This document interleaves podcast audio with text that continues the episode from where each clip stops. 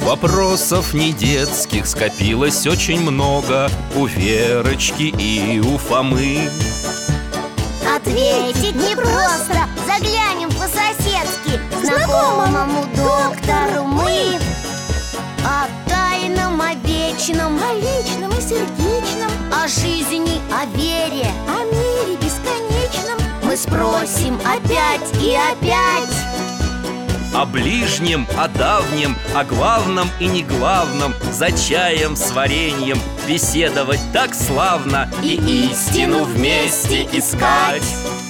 И истину вместе искать Жизнь замечательных людей Николай Вавилов Здравствуйте, друзья! А это Алтай мой пес голос подает Я, доктор Михаил Гаврилович, жду в гости друзей Веру и Фому В последнее время у ребят много вопросов о жизни великих людей Наверное, и сегодня будем об этом говорить Да-да, сейчас открою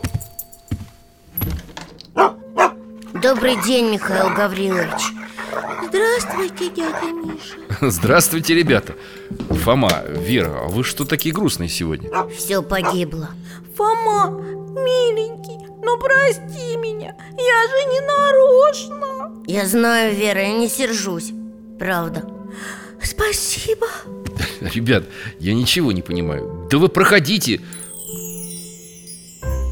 Ну рассказывайте, что случилось? Знаете, Михаил Гаврилович, мы летом были у бабушки на даче И у нее там такие подсолнухи Огромные просто, как солнышки Да, так вот, нам по биологии задали на каникулах гербарий сделать А они большие цветы-то, их в гербарий не засунешь Ну вот я и решил взять только семена Ну и влекся, собрал целую коллекцию Разных семян? Ну да.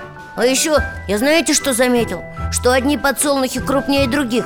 Но я думаю, соберу семена самых больших.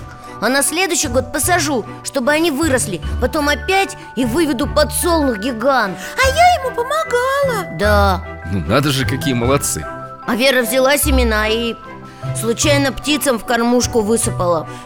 Я пакетики перепутала Ох, так что ничего не выйдет теперь. Знаешь, Фома, ты не расстраивайся Тем более, что у вас все произошло почти как в семье одного мальчика У него тоже... Сестра была? Да, и не одна И они что, тоже занимались опытами? Они с детства изучали природу, как и вы Алтай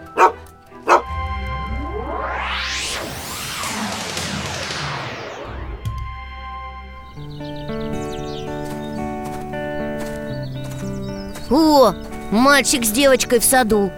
Ой, прям как мы с Фомой И тоже растения какие-то собирают. А теперь в дом вошли Побежали за ними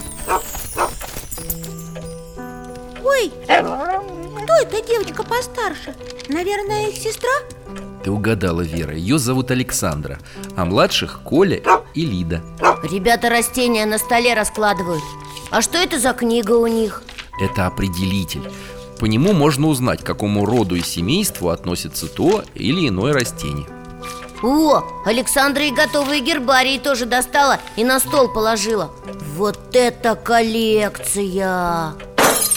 Что ты наделала? Коленька, прости! Лидочка, Коля, не волнуйтесь Лида случайно кувшин с лимонадом опрокинула Прямо на гербарии А, Что сейчас будет? Не бойся, Вера, смотри, они помирились уже Как мы с тобой Ага.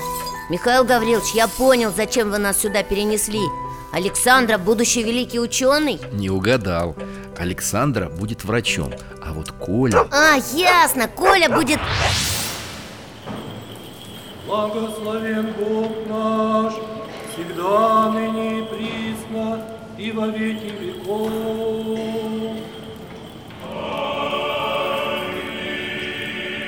Ой, а Коля-то в стихаре Да, кажется, я ошибся. Он священником решил стать, да? Не ученым? Фома, ты прав во всем Коля решил и наукой заниматься, но и про церковь он не забыл Это как? А почему все на молебне такие худые? оборванные. Начиная с 1891 года на Россию обрушилась череда неурожайных лет. Многие тогда оставались без пропитания, болели, умирали. Я вижу, столы возле храма накрывают И Коля тоже помогает Людей рассаживает, еду разносит Доктор, только как это все было связано в его жизни? Наука, церковь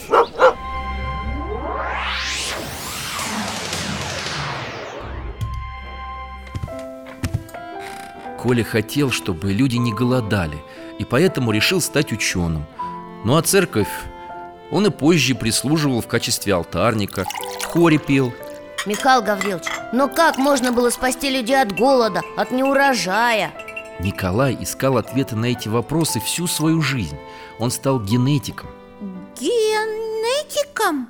Генетика, Вера, это наука, которая занимается изучением наследственности в организмах. А я читал, бывает генетика растений, животных, микроорганизмов Верно, Фома. И каким из этих видов занялся Николай? А сам ты как думаешь? Ну, если он гербарий собирал, наверное, генетикой растений Правильно.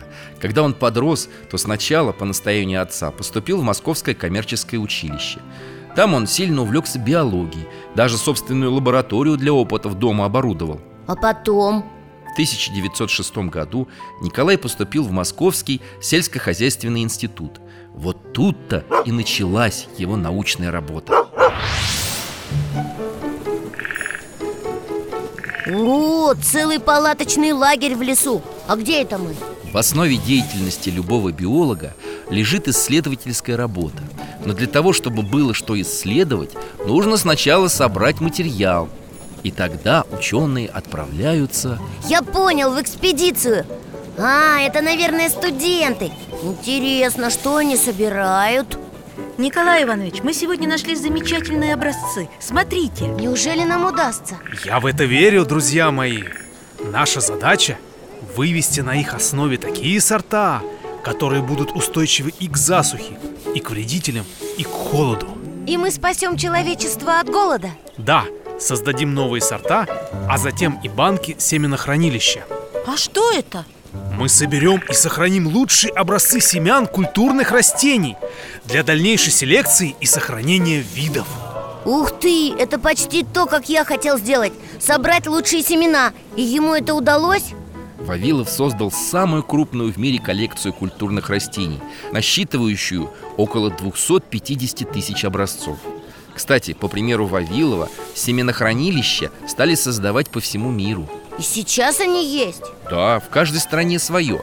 А на Шпицбергене есть даже всемирное хранилище семян. В нем собрано более миллиона образцов со всего света. Здорово! Зная характер наследства мы уже не в лесу. Какой зал большой! И сколько людей! Вавилов много путешествовал и выступал. Его знали во всем мире. Тихо, давайте послушаем, он что-то говорит Я назвал это законом гомологических рядов в наследственной изменчивости. Браво, профессор! Браво! Это крупнейшее событие в биологической науке! Вы нашли Менделеев!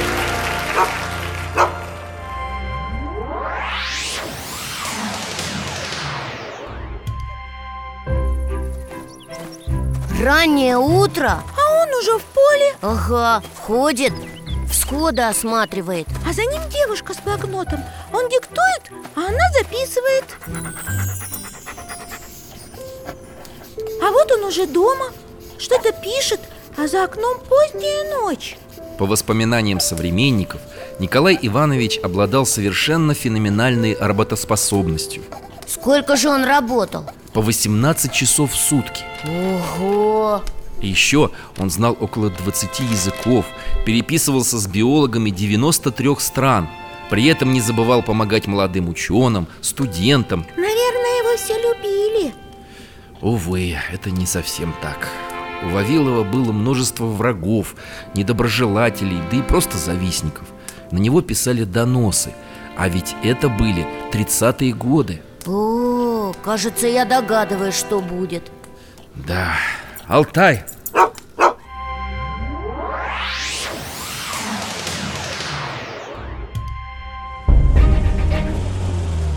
А что это за шум?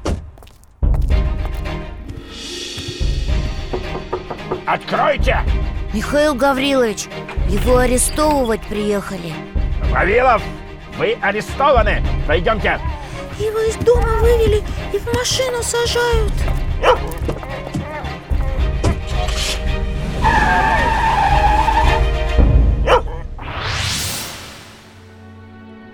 Как страшно И что было с Вавиловым после ареста? Его обвинили во вредительстве и шпионаже. Какой ужас! Целый год Николай Иванович просидел в одиночной камере, выдерживая бесконечные допросы и пытки. А потом? В самом начале войны, 9 июля 1941 года, состоялся суд, и его приговорили к расстрелу. Неужели некому было его защитить? Увы, Верочка. Хотя сам он не раз спасал коллег от тюрьмы, за него не заступился никто. Но потом расстрел заменили 20 годами тюрьмы. Значит, он не погиб К сожалению, Вавилов умер от голода в заключении. Ну вот А ведь он мечтал, чтобы люди не умирали от голода А сам... Неужели и труд всей его жизни уничтожили? Нет Фома. К счастью, собранная им коллекция сохранилась. Слава богу! В 1955 году с Вавилова сняли все обвинения и полностью оправдали. А его открытия до сих пор помогают людям. Здорово! Спасибо вам, Михаил Гаврилович, за такой интересный рассказ Спасибо, дядя Миша! И вам спасибо, ребята, что зашли. Приходите еще. До свидания! До свидания, доктор Всего вам доброго и храни вас Бог.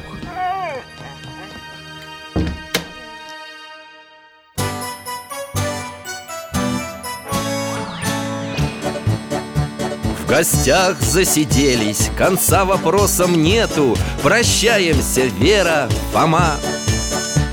Порою вопросы важнее, чем ответы Пусть жизнь нам ответит сама О дальнем, о вечном, О личном и сердечном, о жизни, о вере о мире бесконечном Мы будем беседовать вновь С Алтаем слетаем, мы дальше, глубже, выше. И снова услышим рассказы дяди Миши А ты нам вопросы готовь А ты нам вопросы